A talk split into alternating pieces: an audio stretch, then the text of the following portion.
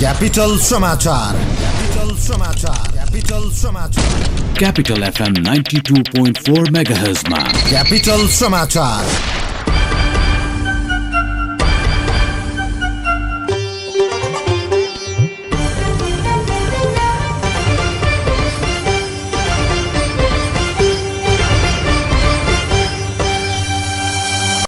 नमस्कार दिउँसो तीन बजेको क्यापिटल समाचारमा स्वागत छ। उपस्थित छु म डाकमान सुरुमा मुख्य समाचार।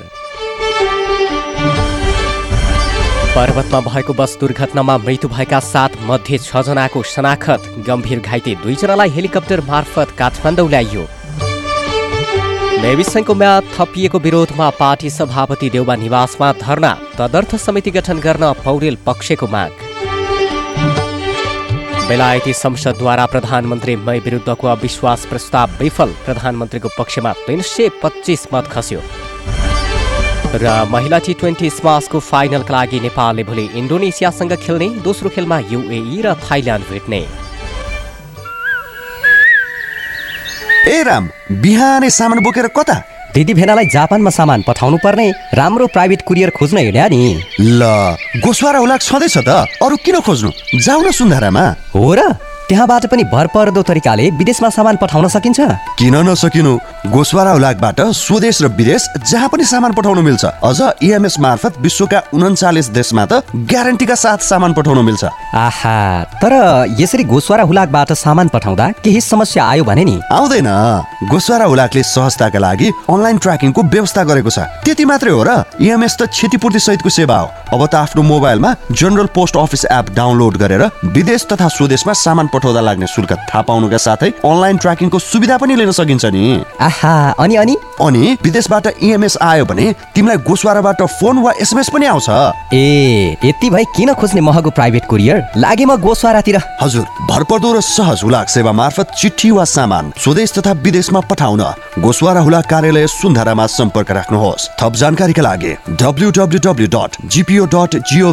एनपी फोन नम्बर शून्य एक बयालिस अन्ठाउन्न तिन सय त्रियानब्बे।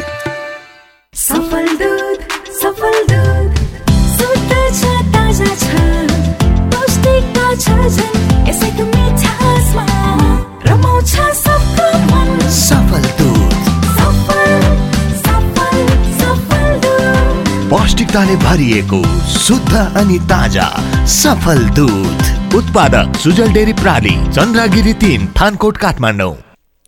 क्यापिटल समाचार तपाईँ मोरङको radio Sarangi one o one point three megahertz र पोखराको radio Sarangi ninety three point eight megahertz सहित देशभरका विभिन्न एफएम स्टेसनहरूबाट एकैसाथ सुनिरहनु भएको छ। समाचार अब विस्तारमा। पर्वतको सदरमुकाम कुष्मा बजारमा भएको बस दुर्घटनामा मृत्यु भएका सात मध्ये छजनाको शनाखत भएको छ।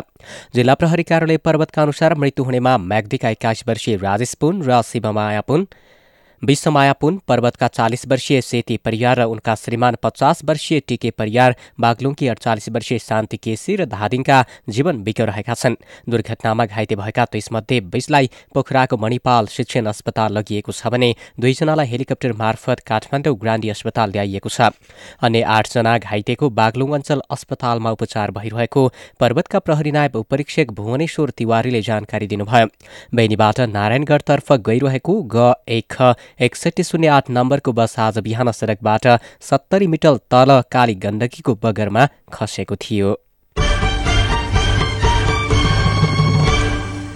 नेपाली कङ्ग्रेसका वरिष्ठ नेता रामचन्द्र पौडेल समर्थक नेविसङ्घका कार्यकर्ताले सङ्घको कार्यालय सङ्घको कार्यकाल बढाएको भन्दै पार्टी सभापति शेरबहादुर देउबा निवासमा धरना दिएका छन्। वर्तमान कार्य समितिको समयावधि तेस्रो पटक एक साता बढाइएको थियो। वर्तमान कार्य समितिले बाह्रौं महाधिवेशन गर्नै नसक्ने भन्दै पौडेल पक्षले तदर्थ समितिमा जोड दिएको छ। पौडेल निकट रहेका नेवी सङ्घका पैंतालिस केन्द्रीय सदस्यले गत साता राजीनामा बुझाएका थिए। त्यसअघि सभापति देउबा पक्षका सात विद्यार्थी नेताले राजीनामा बुझाएका थिए। वर्तमान कार्य समितिको दोस्रो पटक बढाइएको कार्यकाल हिजो सकिएको थियो।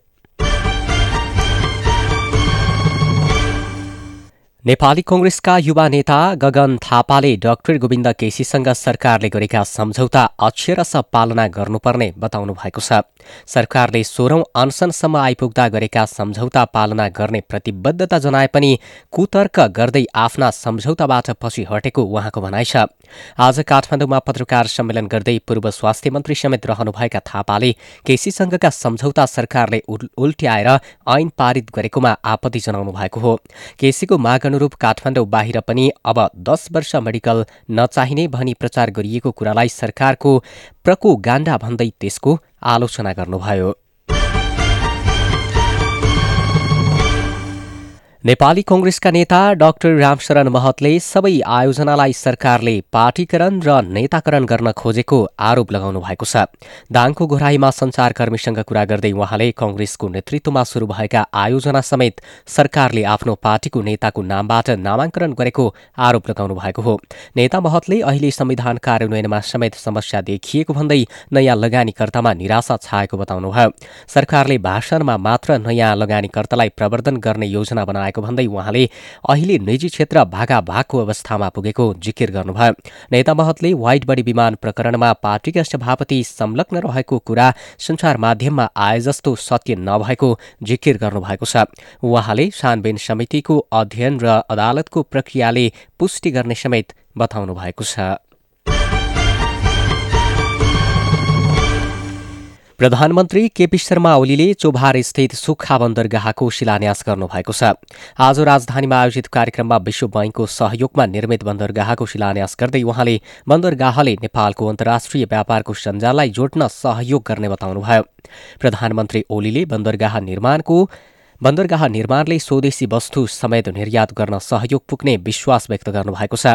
विदेशबाट आएका र स्वदेशबाट विदेश पठाइने सामग्री भण्डार गर्नका लागि बन्दरगाह बनाउन लागि हो। विश्व बैंकको करिब दुई अर्ब रुपियाँ लगानीमा करिब डेढ वर्षमा सो बन्दरगाह निर्माणको काम सम्पन्न हुनेछ। बन्दरगाह करिब छ हजार वर्ग मिटर क्षेत्रफलमा रहनेछ। नेपाल कम्युनिष्ट पार्टी नेकपाका अध्यक्ष पुष्पकमल दाहालले गणतन्त्रले मात्र समृद्धि नआउने बताउनु भएको छ।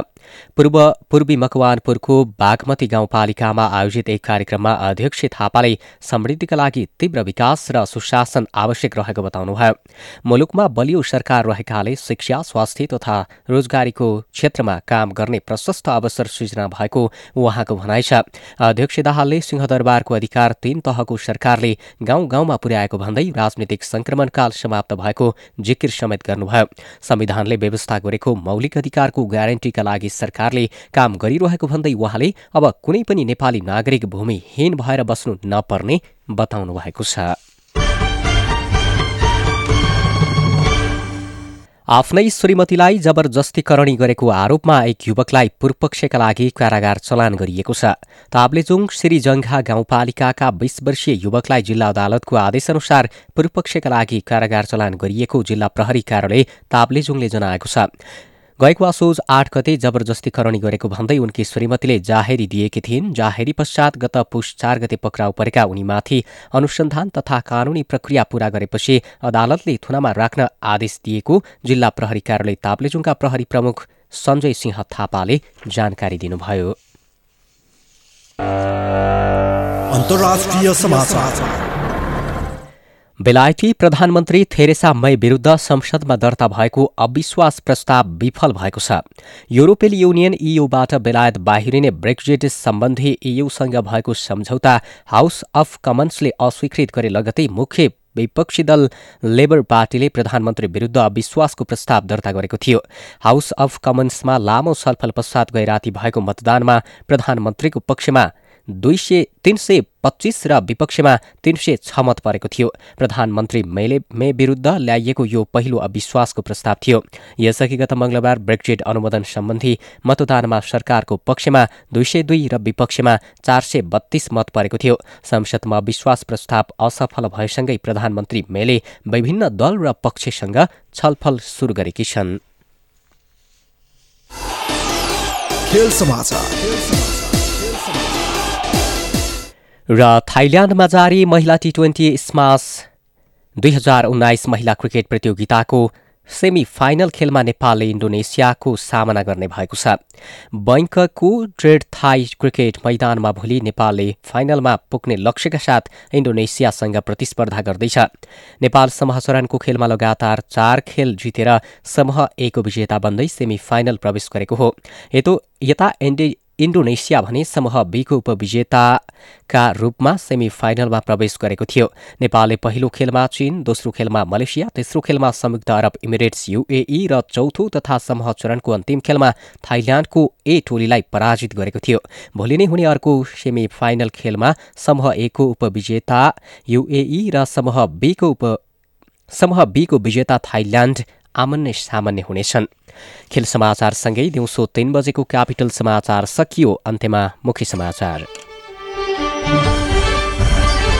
पर्वतमा भएको बस दुर्घटनामा मृत्यु भएका सातजना मध्ये छको शनाखत।